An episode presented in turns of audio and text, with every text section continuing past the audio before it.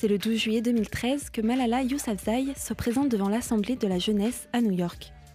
Dans une tenue traditionnelle pakistanaise, elle est ce jour-là une des figures emblématiques de lutte pour le droit à l'éducation des femmes. À l'âge de 16 ans, elle est déjà remplie de courage et de volonté. L'adage qui dit La plume est plus puissante que l'épée est on ne peut plus vrai. Les extrémistes ont peur des livres et des stylos. Le pouvoir de l'éducation les effraie. Ils ont peur des femmes. Le pouvoir de la voix des femmes les effraie. Un discours étonnant pour certains, mais rempli d'espoir pour des avenirs condamnés. Cette éducation entravée dans certains pays par les mariages précoces concerne une fille sur cinq. D'ici 2030, l'ambition est de pouvoir scolariser 619 millions d'enfants, soit 57% de plus qu'aujourd'hui. Verbatim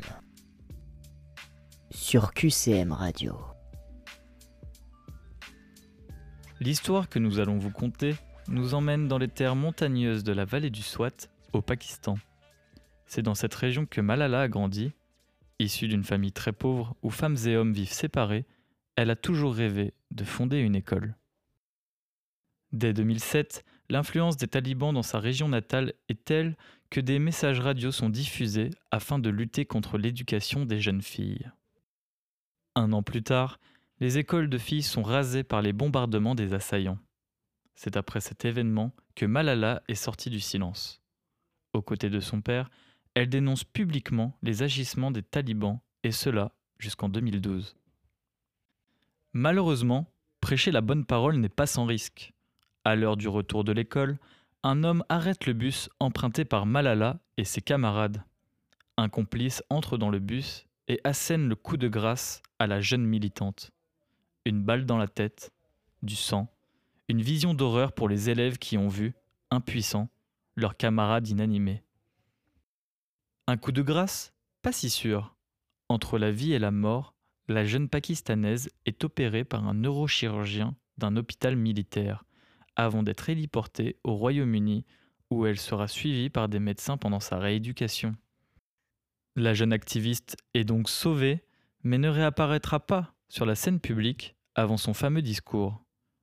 Et nous voilà revenus le 12 juillet 2013 devant l'ONU. Aujourd'hui, Malala a 22 ans. La jeune femme collectionne les distinctions les plus prestigieuses, comme le prix Nobel de la paix en 2014, le Grand Prix d'Amnesty International à Dublin, ou encore le prix international de la paix des enfants à La Haye. Le 24 janvier prochain se déroulera la journée internationale de l'éducation. Une occasion supplémentaire pour continuer à endiguer le problème lié à l'accès aux jeunes filles à l'école. Un combat rondement mené par d'autres personnes et associations. Au fil des années, Malala est devenue une référence dans la lutte pour l'éducation, faisant d'elle une précurseur.